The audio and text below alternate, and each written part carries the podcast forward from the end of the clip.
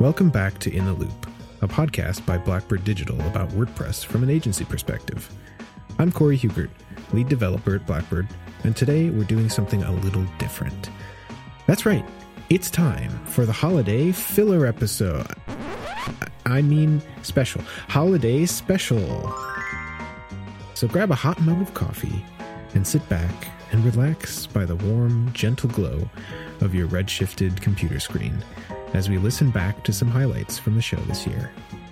And as always, if you have questions about WordPress website development, contributing, or anything else web-related that you'd like to hear us discuss, send an email to podcast at blackbird.digital. You can also find us on Twitter as intheloop underscore WP. All right, on with the show.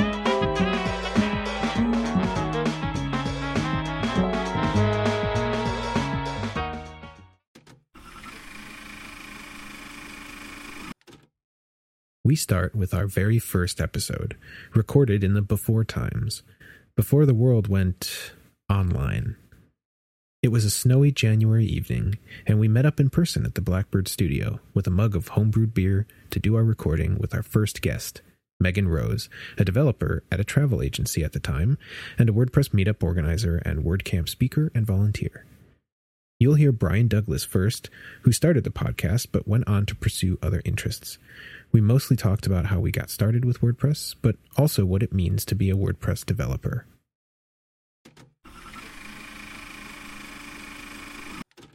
The the struggle is real when it comes to finding a, a WordPress developer, and because we'll have a definition of that, and there are people out there who will classify themselves as WordPress developers when what they do is they install all these plugins and suites and they build it and they know enough C S S to be dangerous. But um, and that's, you know, that's who I was, I think, earlier on. I was like, oh, this is I can just build websites with this. And and then now, you know, we're like, oh, no, we're WordPress developers because we code the theme to be the thing it needs to be. But then there are people who make versatile themes for every, you know, anybody can use. They're like, oh no, I'm a WordPress developer. And then there's people who make the plugins like, no, I'm a WordPress developer. And then there's people who contribute to core and they're like, all of y'all can just get out of here.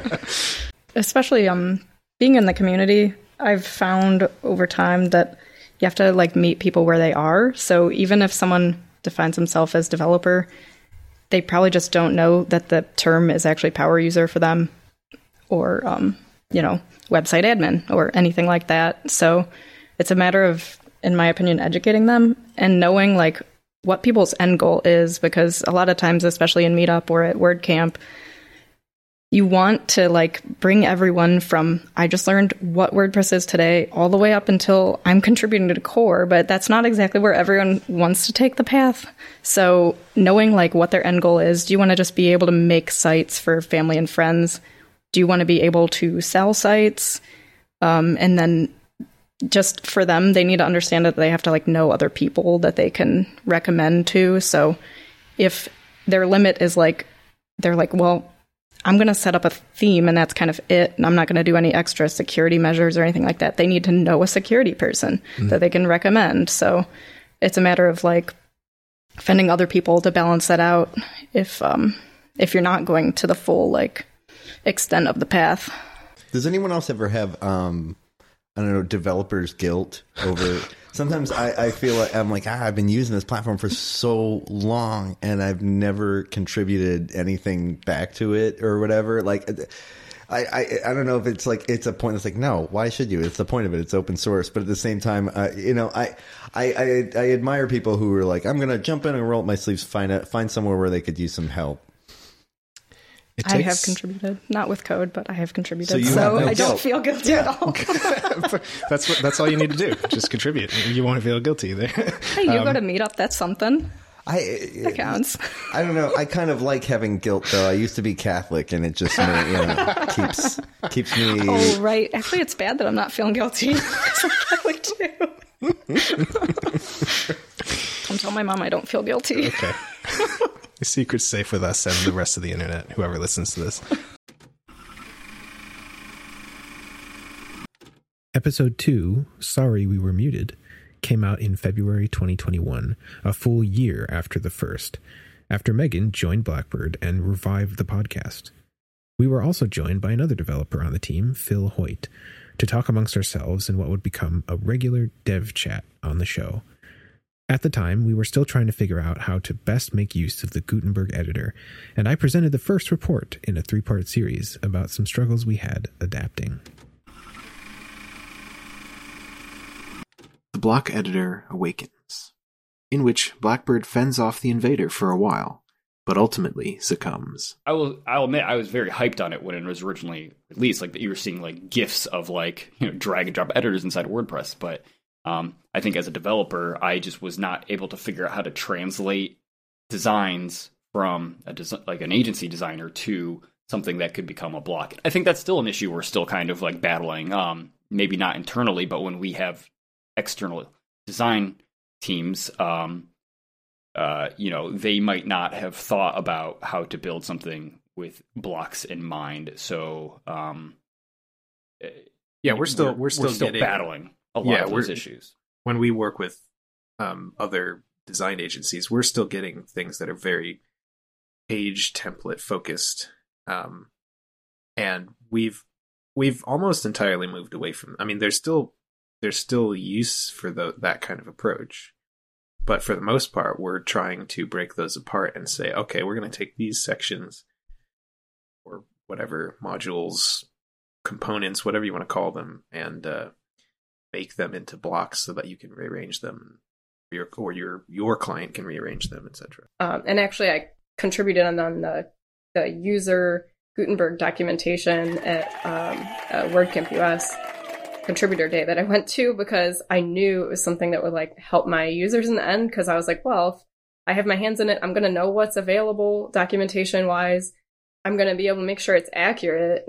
And I'm going to be able to just take the link to my documentation I wrote and just like mm. give it to our end users. So I think that was like a good way for me to get familiar with the user side and like pass that information along.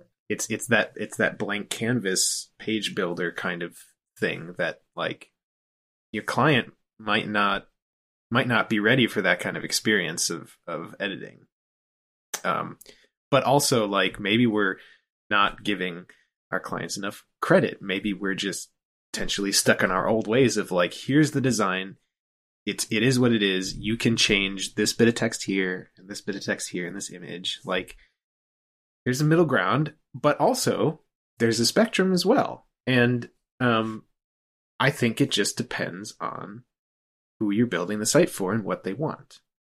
Like, that's that's the question you got to be asking is, like, how do they expect to be changing or editing their content? But even still, even if they want something that's more static, there are ways to accomplish that in Gutenberg now, so they can still see what the page looks like while they're editing it. So I think we have a lot more options than we did even a year ago, um, when we were posing that question, but not really, not really knowing how we were tackling it. I, I think if if there just was an all women release and mm-hmm. was not publicized, like they wouldn't even fucking know and they wouldn't care. Right, right. I think it's it's the fact that people were highlighting it as like a positive, mm-hmm. and because it that is. yeah, and that like you know. frustrates them, because they want to do that straw man argument of like, well, no one would be celebrating if it was all white men. It's like, well, yeah, because well, yeah. it always is. That happens like... every single time. Yeah, like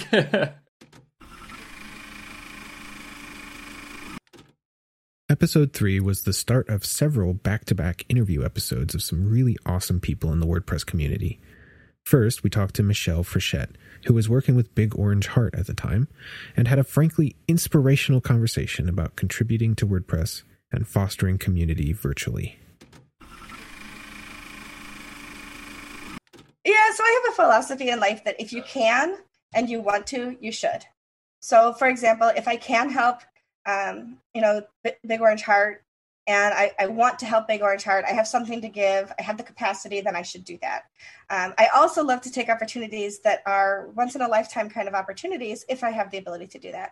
And being part of the five point six release was that. I will honestly say I probably contributed the least of everybody that was there. I was on the marketing team. I didn't give as many hours as I had hoped to give, but I did help with some of the writing tweets. I helped with some of the marketing ideas, you know, being part of the whole process. I really did get out there and talk a lot about women in WordPress and why it was so important that we do that. Uh, and so I will say I don't always juggle all of my projects well. Uh, and I think that's normal, right? So, and then I beat myself up about it sometimes. And I'm like, oh my gosh, I missed this or I missed that. It turns out that people understand. And that if you're working with a group and you stay open and honest about the process that you're working through, sometimes that means stepping back from things. And I have given up things that I, I just didn't have the capacity to contribute toward. Um, but I also find that when you have a passion for something, that it makes it easier to continue to stay on top of those kinds of projects. You know, I used to think my my superpower was marketing. I really think my superpower is community and building community, because I just absolutely adore our community so much. So yeah, I guess quarantine made me be able be even more community-minded. Isolate me from the world, and I will show you how we can work together. It's very crazy, but that's how it works. So I I. I'm not one of those people that gets excited about, I don't pay attention to like, what are they developing next? Like, ooh, what's going to happen in Gutenberg? It's like, oh, that's new. I'll play with that. I'll figure it out. Um, because I really do think about the community more than anything else. And the opportunities that we have to come together around WordPress. And so things like uh, learn dot wordpress dot org, where we have this whole library of ways that people can learn WordPress, right through WordPress dot org. I think that's phenomenal. I think we're only going to see that grow and become better. I'm excited about the online events that are happening. I'm excited about the meetups that I've been able to join that aren't anywhere near me, you know, and that I run a meetup here in Rochester, New York once a month. And I tweet about it the day of, and people from all over the world are like, hey, I'm just going to drop in here and I'm going to learn about whatever is being talked about that night too. And so people outside of our physical space and our physical region are now part of our local community because of the fact that we are doing things online more and being able to reach more people. So I think my excitement is to see how that works. I think once, you know, I keep, I keep hearing people say after COVID, um, you know, so after when things are safe and we're able to travel, we're able to be together again. Absolutely. I look forward to seeing people hugging the huggers, you know, waving to the non-huggers, sharing a cup of coffee, grabbing a, a glass of wine, whatever it is with people in person, but also continuing to see the hybrids and see the online events that continue, because I now have friends in global places that I would never be able to uh, otherwise. And so I really hope that we continue to have both uh, after COVID, so that we can continue to be the encompassing community that we are. Next up, an interview with Joe A. Simpson, Junior, a community lead organizer and speaker who regaled us with tales of connections made through and because of the WordPress community and how he became a speaker in episode four. Back then, imagine me, a graphic designer, front-end person, being plopped down in a room full of the best developers in the WordPress space. So all the automaticians were there, Matt Mullenweg and all the higher ups were there. And the amazing thing was they asked me to spin up a virtual box the very first day we all sat down. And as, as my eyes went circle back in my head and I uh, almost passed out, everybody helped. Everybody pitched in. And, you know, generally in a typical work environment, you know, people are climbing on top of each other to move up the ladder, and they don't want to help you as if it's all proprietary information. But back then everybody was sharing. So I was like, wow, WordPress is really a cool thing. And I found out what community meant that weekend. Everyone you run across in the WordPress community has an interesting story, and everyone's willing to connect. One of the reasons why I got up on stage uh, at a WordCamp, um, I, I spoke at WordCamp Chicago, when I would enter Um, Michigan in the um, WordPress admin, and it would tell you what meetups and WordCamps were in the area. In addition to WordCamp Jackson, it was WordCamp Chicago, and I applied to speak, and I was able to speak. But one of the reasons was I had never seen someone that looked like me on stage. So um, I was accepted, and ironically, that day, Joseph Howard was the first person I saw, and then I followed him later in the day. So that was pretty cool, because Speed speed forward all these years. I was on his podcast um, recently, and I sort of did the, the lurker thing. I was like, you, little did you know that in the audience in Chicago, I was a fan of yours. So so just seeing Um, one of the great things about last year, and it was a shitty year every and other other sense, was in the virtual space, I felt like a lot of people that were used to the in-person thing said, hey, let me take a step back and take a break from WordPress. And to me, it just made an opportunity for everybody who had the energy or the effort to want to contribute. And so it sort of freshened things up, and it allowed people to have a voice that may not have felt like they could. So um, I'm just looking forward to contributing in any way I can. Um, and so that's what I'm looking for in the next next year. Episode five was a doozy, clocking in at nearly an hour and a half, mostly because we just couldn't stop talking about the future of WordPress, remote work, and contributing with John James Jacoby, developer at Sandhills Development and early core contributor. You know, essentially one of those WordPress superstar celebrity type people. Because there are like WordPress superstar celebrity type people. Like the one we're interviewing right now. It's like sort of, it's sort of lame. And so like it, for the, for the, for the people that have, that have built an audience, the, the best thing for those people to do is to like lift up everyone else up. Just, just draw attention to everyone else around them. Like, how often do you go to the library now? You know, like, I used to live there as a kid, man. I did too, all the time. But like, uh, eventually, uh, our kids, younger generations, are not going to use the, a website to read the way that we did and do. It, like, it's they're going to use it for the app that it is powers. They're going to use it for watching video or listening to music, or it's something more engaging or interactive. WordPress and the web and the internet will be around forever. Like, but like we will be lucky. Like it, I, I there is a very long tail to it, right? Um, but I, our our younger generations are they're completely disinterested in doing what their parents do. So that's, that's always been true, right? Though? Exactly, right. Yeah. And so that's if they're just not gonna, they're not gonna want to do it, even if it's awesome and even if it's amazing, they're just not gonna want to do it. They're gonna want to play video games. I need like eleven inch MacBook Air with a tiny screen that fits one thing on it, and it closes everything else. Oh my gosh! And then I'll and then I'll just meander around and just work on the one thing that I'm looking at. 'Cause I feel Otherwise, like that, I'm... that sentiment would make so many people mad. I know. I just I saw know. a tweet this morning that was like, have some self-respect, get yourself a monitor. It's like, what? And so I, I I tried that. Like everyone tried it. I feel like I I had a I, I tried having a desk. I tried having like a, a a Mac that was like on my desk with monitors and like displays and like all I did was like get everything set up and like do a little bit of work and then like leave my office and go get a coffee and then like have a conversation and then like never sit at my desk. It is harder now because WordCamp's made it easier. I feel like before, like you could go to an event and like meet a person and be like, this is cool and you're cool. And so help me. Right. And so that's gone basically. Um, I Slack tends to be like where you can lurk and kind of get a good feel for what's happening.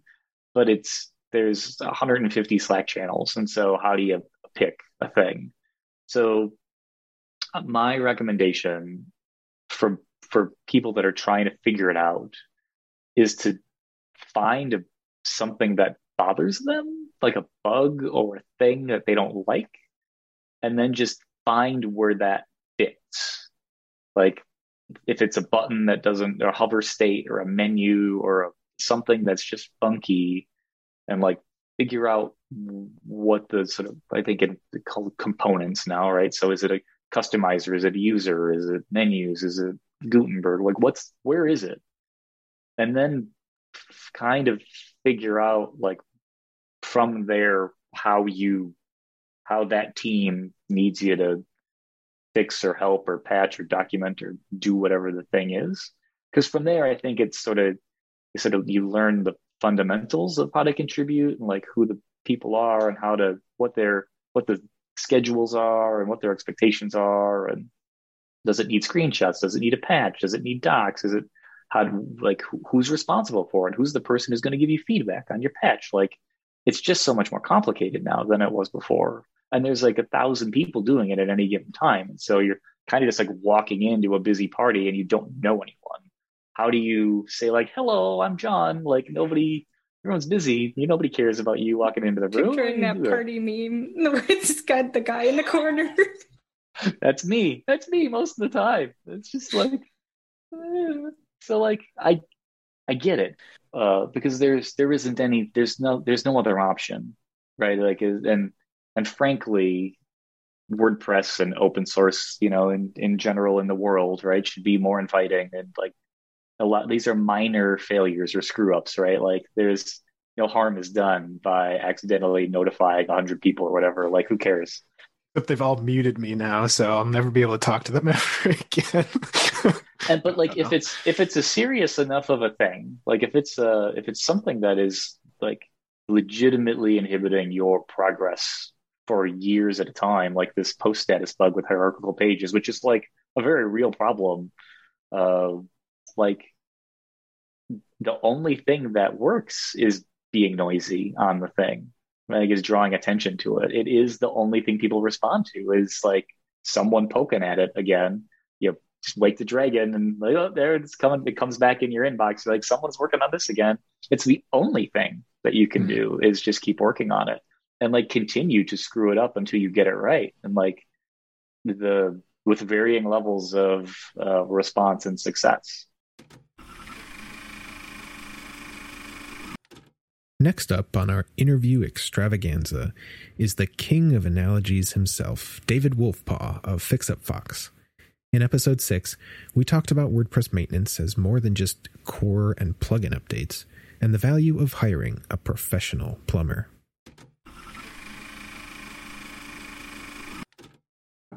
When you when you're buying a car, you have to get, you know, auto insurance. Because you have to, but no one's like, you know, you're thinking about, oh, I'm going to go get the newest car that has these features and I want this color paint job and all that. You're not thinking, oh, and you know what? I also want this kind of insurance coverage and all these things that are for the just in case. Or, oh, I want to think about what type of uh, oil I'm putting into the car. I'm trying to stretch the analogy here. um, you know, those so things that those things that are a little bit um, more invisible until they're needed. And then You know, and then when they're needed, it can be a panic if you don't have them. Um, so even though those are probably the most important things that I offer to my clients, uh, those are not the things that they see. And they're not usually the things that are that I sell as most important because that's not what they care about. When I was first starting to do this, it was really easy to say, oh, yeah, your host doesn't do that, or your host might charge you more money for that. Um, and I do all these other things as well. Or have you actually tried to use it? Sometimes you can't. But quite honestly, most hosts do a really great job of a lot of these background tasks now. Uh, WordPress is a lot easier to do auto updates on.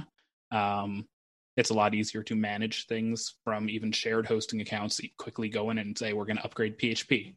And I can also trust that it's probably going to work just fine. Um, I can create a staging site directly from your shared hosting environments. Like you don't even have to have, you know, top of the line hosting anymore. Mm-hmm. Um, so that's been really great, but that also means that I've had to shift a little bit of how I sell that service um, because if those are, if those are the things that I focus on when I'm talking to potential clients, they go, okay, but I'm on, you know, whatever hosting company, they already do that for me. So what am I paying you for? So I had to hire a plumber recently. We had a, uh, so I, maybe, maybe this can be an analogy for a few things. Uh, we had a clog um, in our house that, uh, that I tried, you know, snaking down the drain myself. And I was like, well, I know how to do this. It's just, you know, clog in the sink is probably like grease or whatever. Um, and I tried and tried and tried, and I couldn't get it uh, out. And eventually I was like, okay, well, you know, my sink is flooding. I'm going to need to call someone to come in. So I did the thing that I should have done in the first place, which was allow someone else who has more expertise to come in and do their thing. Uh, the problem ended up being a little bit more complex than I thought. Uh, this uh, the gentleman who came from this plumbing company did an excellent job. He had um, like a little camera that was on one of the snake things, and he was able to show me exactly what he was seeing. So one, he was demonstrating some trust there, not just coming in and being like, yeah, you need to replace, you know, everything here. He's like, no, here's what we're seeing right here. This is why this is happening. Educating you a little bit about the actual problem. Yeah. Yeah. Um, he had the specialized tools and specialized knowledge that I did not have. Um, Same thing that I try to apply with my clients, saying, you know, like, Sure, you can absolutely, like anyone can absolutely learn to thing, do the things I do. None of it's secret. I will teach you everything. Um, but do you want to spend all your time doing that? And also, do you want to get all of these fancy tools and learn how to use them all? Um, and then when he was done, I was like, oh, you know what? We've actually been having this other problem. Can you help us with this? And uh, he helped me fix um, an issue we were having with one of our toilets. And since he was already here, already doing work, he didn't charge me any extra money for that. He was just like, sure, here, you know, fix this thing. I tell my clients when uh, when I onboard them, I say, I'm going to make things as simple or as detailed as you want. I can tell you that I solved the problem. I can tell you that I solved the problem and here's the steps I went through. Or I can tell you I solved the problem, here's the steps, and here's why it was a problem in the first place, and here's what we're going to do to alleviate it from happening again in the future. Um, not everybody wants that much detail. Some people are comforted by it. Some people just want to make sure the thing got done. That's all I need to know. Now we'll get back to some familiar voices for another dev chat in episode seven, the big fat A C F episode, with more Gutenberg updates and some discussion about the pros and cons of advanced custom fields. Today we're bringing you the Gutenberg Shuffle Part two, the last custom field. I think uh, it's easy to look at maybe past development with through rose-colored glasses and be like, "Oh, it wasn't. It was so easy to develop that way, or mm-hmm. um, it, it wasn't that bad, or what." But then when you maybe go back, you realize from a user oh, God, standpoint, yeah. it's maybe it's so awful. I know. I, I know what website you're talking about, and I've uh-huh. had to build on top uh-huh. of it also. Yep. And I remember.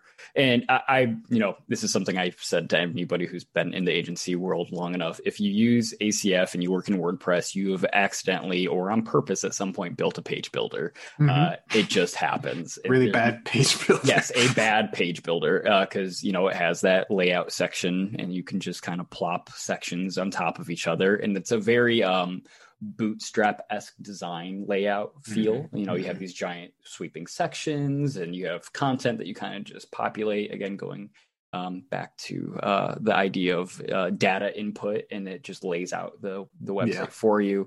And that felt like correct at the time. And maybe it was, you know, it was the best that you could do at the time with the tools that we had. Um, But I think once you go back into it, you realize a lot of its limitations and uh, confusion, especially, uh, you know, you you talked about uh, you, by name alone, and those naming conventions can get pretty convoluted pretty quickly. I don't know. And just just in general, I feel like I'm I'm having a bit of a almost an existential crisis about advanced custom fields. I do I do love it. I do love how um, how it enables our fast-paced workflow, and but on the other hand, I've been thinking a lot about you know uh, best practices for developing for WordPress, and you know just an, as an example, like what actually belongs in a theme versus what belongs in a plugin. And A C F is a huge gray area uh, for me in that regard, because it is you know injecting a, a certain amount of functionality right into a, a theme. But on the other hand, like, you know, that's that's primarily what we're developing is custom theme. Yeah. To do custom things to make it look a certain way. um, I've really, especially now that I'm working on themes that I hope to be in the directory, I've really been able to separate my uh, philosophies on WordPress a lot more. Um, and even as we've built our scaffoldings, uh, I've really thought about how we... what we're delivering to our clients is not a theme or even a custom plugin. It is a built-out website with content pre-populated. We're teaching them how to populate more content. We are delivering them a whole package. Uh, if they just got a zip file of what we built for them, they would not pay us. They would not be happy, and they would, you know. So what we are giving them is an experience. It is a, you know, a, a suite of uh, things, our expertise in how to use these things and put them in correctly, um, uh, while we try to put as many fail safes in as we can to ensure things don't break if certain plugins get uninstalled or whatever. But I, I can't even tell you the amount of times like that happens. Like it just doesn't happen like um, all that often where, you know, oh, the client uninstalled A C F or something like that. It's like, no, like the, the package that they got is the package that they got, and they're using it as it was built. So um, I think at a certain point, you um, I've had to just let go of this idea of the the, the proper way of doing things um, versus uh, you know maybe get shit done mentality mm-hmm, slash mm-hmm. I'm delivering a package to my client that needs to do a very specific thing, right. um, versus I'm building something that um, I want everybody to use. So mm-hmm. like these these themes that I'm creating in my spare time, I want to be used by tons of different people in many different use cases, and you have to think about how you build in a different way. And that limits your um, ability. You know, I can't just throw whatever I want into that theme or plugin or anything um, because I have to, there's expectations on that user and how, um, you know, what they're going to be using it for. This next episode, number eight, was very special, a panel discussion with three other WordPress agencies. We talked about similarities and differences between the work and process for agencies of different sizes, and, you guessed it, more Gutenberg. I'll let them introduce themselves, with an asterisk that Ryan Welcher now works at Automatic. Hi. Uh, my name is Ryan Welcher. I work for a company called ten up. I'm a lead web engineer there, and I have some construction going on above me, so hopefully it's not too loud. As for the number of WordPress shirts I own, I, I don't know. Uh, something thousands. I have no idea. I have so many uh, and uh, swag shirts from conferences all over the place. I'm going to go twenty. I'm going to say twenty. My name is Lauren Pittinger. I am a front-end engineer for a company called WebDev Studios. Um, and I think I have two WordPress shirts. One is from WordCamp Pittsburgh. The other is like the, like the We Can Do It W A P U Women in Tech shirt. Hello, uh, my name is Ebony Butler. I am the lead developer at Yikes Incorporated here in Philadelphia. Um, and in terms of WordPress shirts, uh, WordCamp, probably own four WordCamp shirts, but the only one like WordPress shirt, and that's, you know, the Powered by Coffee one. That's my favorite one ever. um, if everyone wants to share uh, how large your agency is, I guess that would probably also be helpful for the viewers. Ebony, so you said it's a small company. How many do you have? Uh, you have total five. seven, but five devs. Well, Lauren, how big is WebDev? Um, I believe there's something like forty-five, forty-seven total, but I think on the engineering team, there's like thirty-five of us, and the rest are like project management, um, design, strategy. Cool. And then Ryan, how big is ten up? Oh, oh boy, we're we're over two hundred. Um, we might even I, I couldn't tell you the number of devs we have. We have we we, we have a large amount. Um, yeah, we're over two hundred. Might even be two hundred fifty at this point. Wow. We're the we're the tiny little baby agency in this conversation. You, oh. You're speaking to two thirds of the uh, of the de- of the development uh, department today. Yeah, I did want to get a good balance of people working at different size agencies and just kind of see if that uh, changes things. Because, yeah, obviously decision-making processes are going to be way different at bigger agencies. The block editor, the Gutenberg editor. Uh, do you uh, do you think that you have fully transitioned to like utilizing it to like its fullest at your agency? Um, do you have any war stories? You know, any any interesting tidbits? Maybe advice that you can pass along? It's still, we fully, we did fully transition, um, but it's kind of a thing where it's just like each release, all right, uh, what's going to break? um, there's been multiple times where we'd have a, you know, five point whatever release, and then I spend the entire day fixing some internal plugin or internal themes because a jQuery uh, function is deprecated and it's breaking everything. Um, and uh, yeah, so it's a it's still a big learning process, even though our agency has definitely fully transitioned to using Gutenberg. Um, it's still a learning curve for me. I even though I am pretty good at React these days, but it's still like Gutenberg editor changes so much where I'm never going to be confident that I know what's up with Gutenberg. Um, and especially five point eight coming, um, yeah, that's going to be a big one and another huge one that I have to learn, that we all have to learn. Um, so, yeah. It's a long process. We're on this journey with all of you. um, I think at ten up, we've we've transitioned fully. Um, I think that's our, our go-to at this point. Uh, it, I've I've been working with WordPress since two thousand four, and this this since five point oh came out and, and and Gutenberg dropped, this has been the biggest shift and the hardest change for developers to, in my experience anyways, to kind of like get with. Um, it's it it required uh, you know up, up until then, if you were if you were a backend developer, a P H P developer, you you know you were doing your your thing and you didn't need to know any JavaScript at all if you didn't want to. Um, and then all of a sudden it was like, oh no no, now you need to know Webpack, React, JavaScript, Node modules, N P M, blah blah blah, all all these things. And I know a lot of developers, myself included, that kind of really struggled with that at first. Um, I think we're there now at at, at, at ten up, but I think it's also um, the, the the barrier to entry has raised significantly to become a WordPress developer. When I started, it was like, you, you know, copy and paste the loop and you're done. And now it's not that at all. um, and it's, uh, yeah. So I think we're there, but I think there's a lot of growing still to do. Um, I mean, like I've, I've contributed to the Gutenberg project. I, I was, I was an author for a couple of the slot fills that, that people use. And it's, I still, I still can't keep up, and I still don't know what I'm doing half the time. Um, so it's, it's an interesting time for, for sure. Anyways, to answer the question, yes, we're there, but it was definitely uh a longer road, and we had to really kind of like help each other out a lot to get to get to the point where we have um sort of a best practice and stuff in place. Yeah. Um we are there as well. We have had conversations about like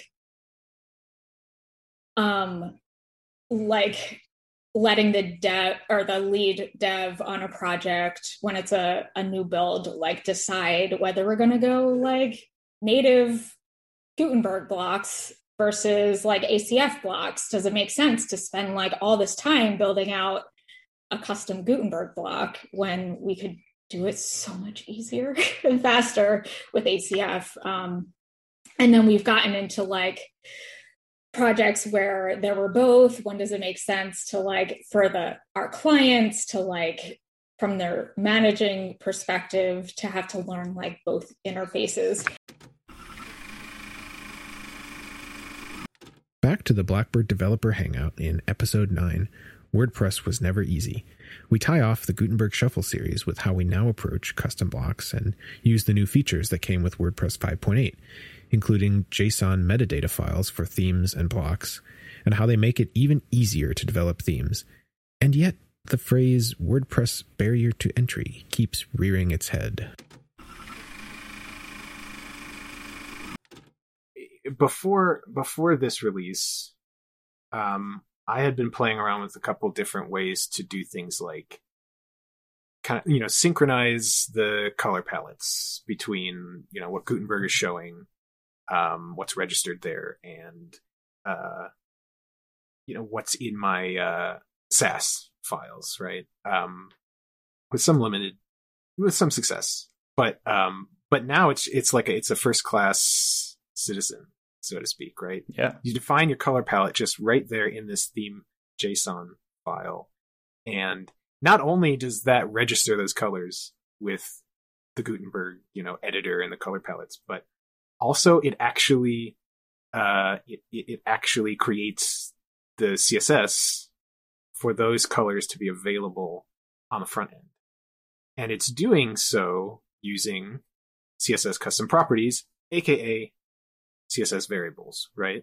The bigger thing surrounding it that we were concerned about was the lack of like clear documentation or instruction around it.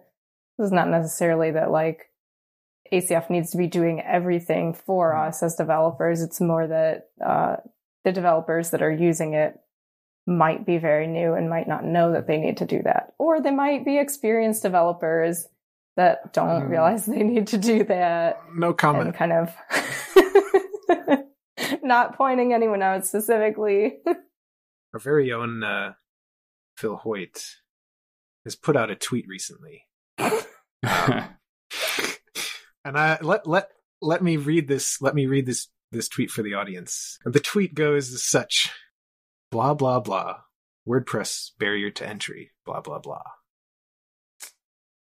So yeah. uh, so Phil, tell us yeah. tell us what you mean by this. I'm not sure if I'm allowed to swear on here, but uh, you know, this is just a classic uh, Phil Hoyt shitpost, if I have to say anything, you know? Um, I'm kind of dreading having to defend this, because at the end of the day, like, I find the conversation of WordPress buried entry so boring. It's just a very boring conversation, um, usually held by people who have so much experience that they don't even know what it feels like to be a beginner, to have that buried entry to many things. And I think at the moment, lots of us are starting to feel that now that WordPress has moved into a JavaScript uh, framework uh, type environment. And um, I'm hearing a lot of just, uh, I, I'll be the first one to say I've not read any of the articles on buried entry. I'm, I've not looked into any of the tweet threads by many um, prolific WordPress influencers. I've, I've, I've just seen it in the, you know, in my space. Yeah, the yeah. zeitgeist. My space has been infiltrated by the words buried entry with uh-huh. uh, WordPress attached to it. And it's just such a boring conversation to have. Um, and I, you know, again, have not looked into any of these. I don't know what I'm, I'm not defending anybody, and I'm not on anybody's side. Uh, but I believe, as someone who has built WordPress themes for the last thirteen years, um, the idea that it was ever easy to build WordPress themes is insane to me. Um, that there was ever an easy barrier to entry to this platform. Like, is it easy for users to use?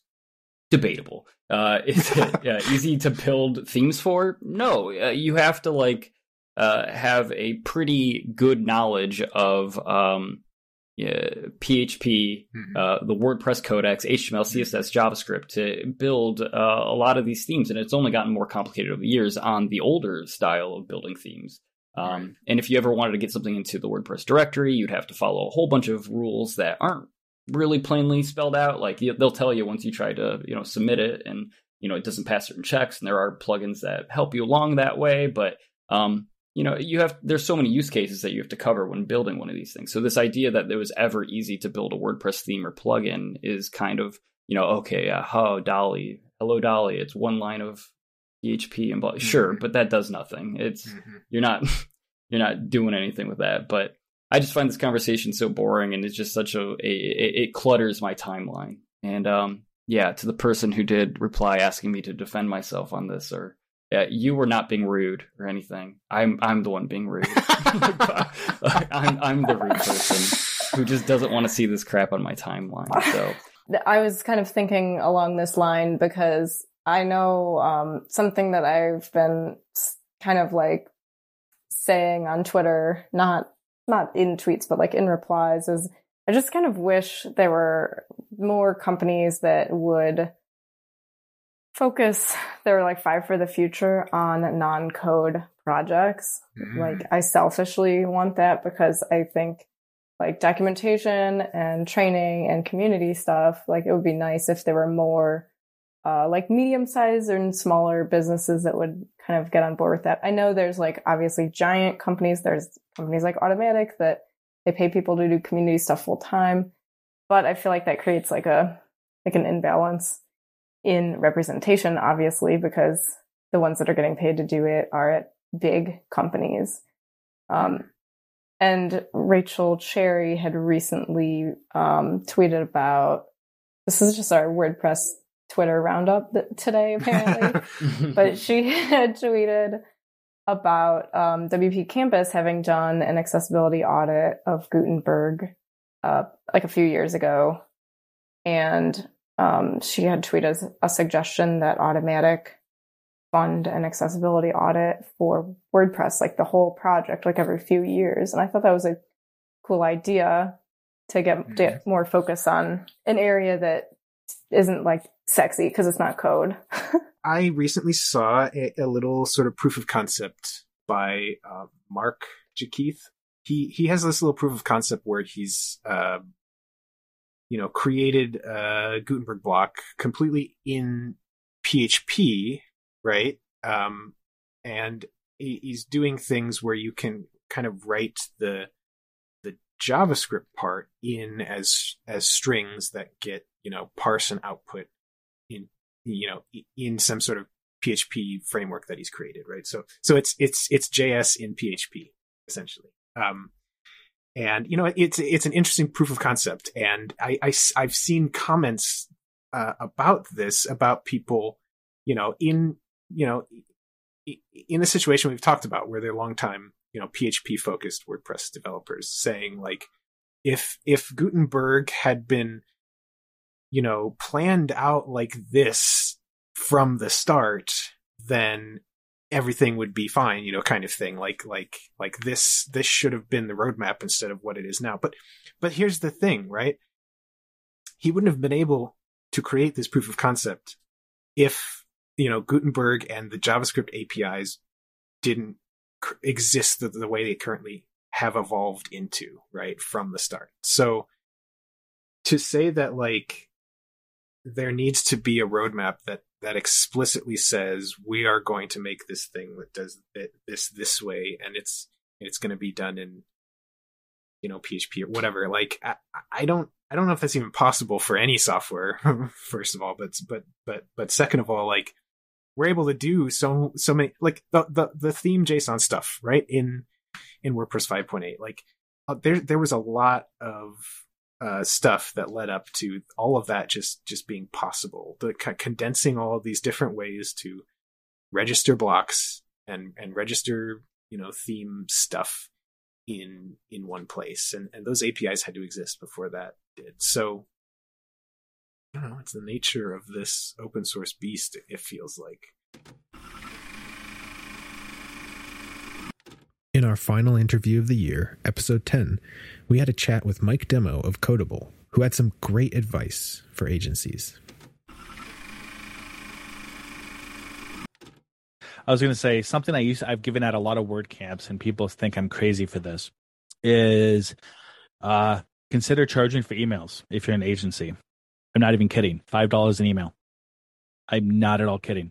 Um, I know people that do this for who do this at big agencies in the Twin Cities, and it's amazing how concise and how f- many f- less emails you'll get from a client if all of a sudden there's a five dollars per email charge. um, it stops those one-offs, like, mm-hmm. hey, I thought about this. Hey, I thought about this. Hey, I thought about this. Um, and so that's something that's, you know, important to think about. Uh, when you're looking at talking to, and we t- we talk about this at Codable too with our experts, figure out what the client's needs are, because what the client says they want might not be what the goal of the actual project is. And sometimes what we think might be best practice might not affect what what their K P Is are, what, you know, kind of what they're going for. So, you know, I always like to have a conversation when I was doing agency work. What it what will be success? What is success for this project in a year from now? And it, if you ever had those former clients where the honeymoon period's over, you know, where you launch a site, the site's pretty, they're happy with it, you contact them a year later for something, and they're no longer happy for some reason.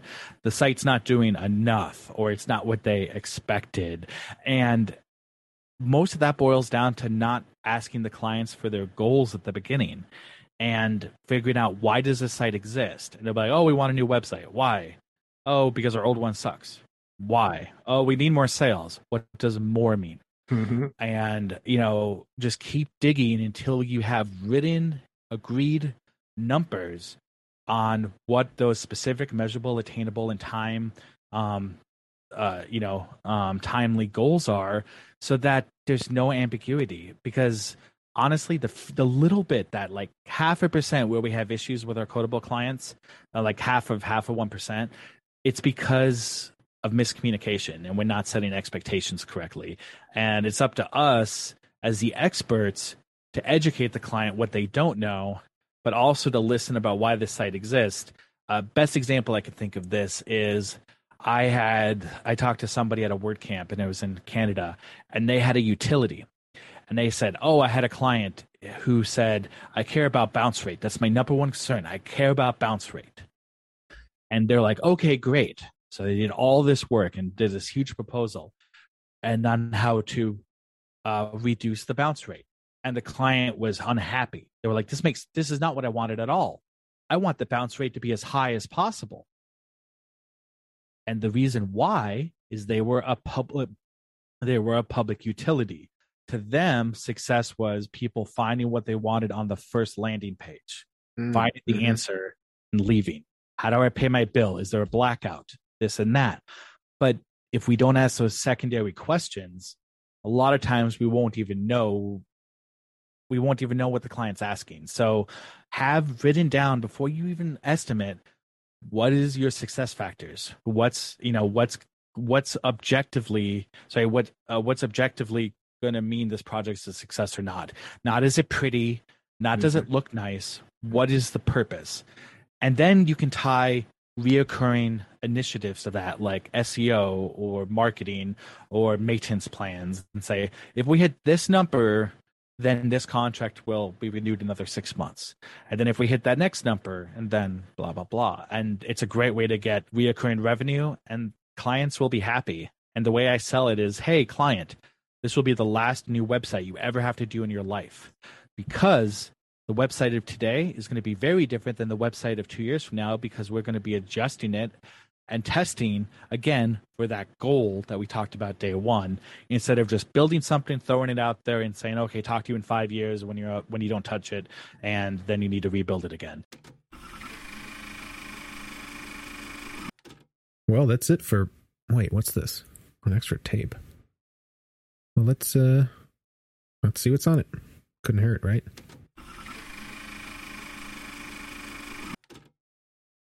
Hey everyone, Megan here. I just wanted to give a quick thank you to all our listeners and guests from twenty twenty-one. We had such a fun time making the show, and we hope you all enjoyed it. Have a safe and happy holiday, and stay tuned for more In the Loop. Hi, I'm Callie, and I'm the marketing specialist here at Blackbird. I'm wishing you a beautiful holiday season and a new year of peace and happiness. Hi, this is Dana Triponi. I am the finance manager here at Blackbird Digital, and I'm just popping in to say happy holidays to everybody and a happy new year. Stay safe and have fun. Hi, this is Frank Madison, designer at Blackbird Digital. I want to wish you and your family a happy holidays and a prosperous new year. Hi, everyone. I'm Gwen Francis, coordinator at Blackbird Digital, and I'm so grateful for family and friends and my colleagues this year. I don't know what I would do without them. I hope you all have a Merry Christmas and a happy holiday season and Happy New Year. Hi, everyone. This is Jack, designer at Blackbird. As we end twenty twenty-one, I hope that your stocking is full and your inbox is empty. See you in twenty twenty-two. Hey, this is Phil Hoyt, web developer here at Blackbird Digital, and I just want to wish you all a very happy winter equinox and happy holidays. Hi, this is Pat Walsh, founder of Blackbird Digital. Thank you for listening this year, and happy holidays to you and your family.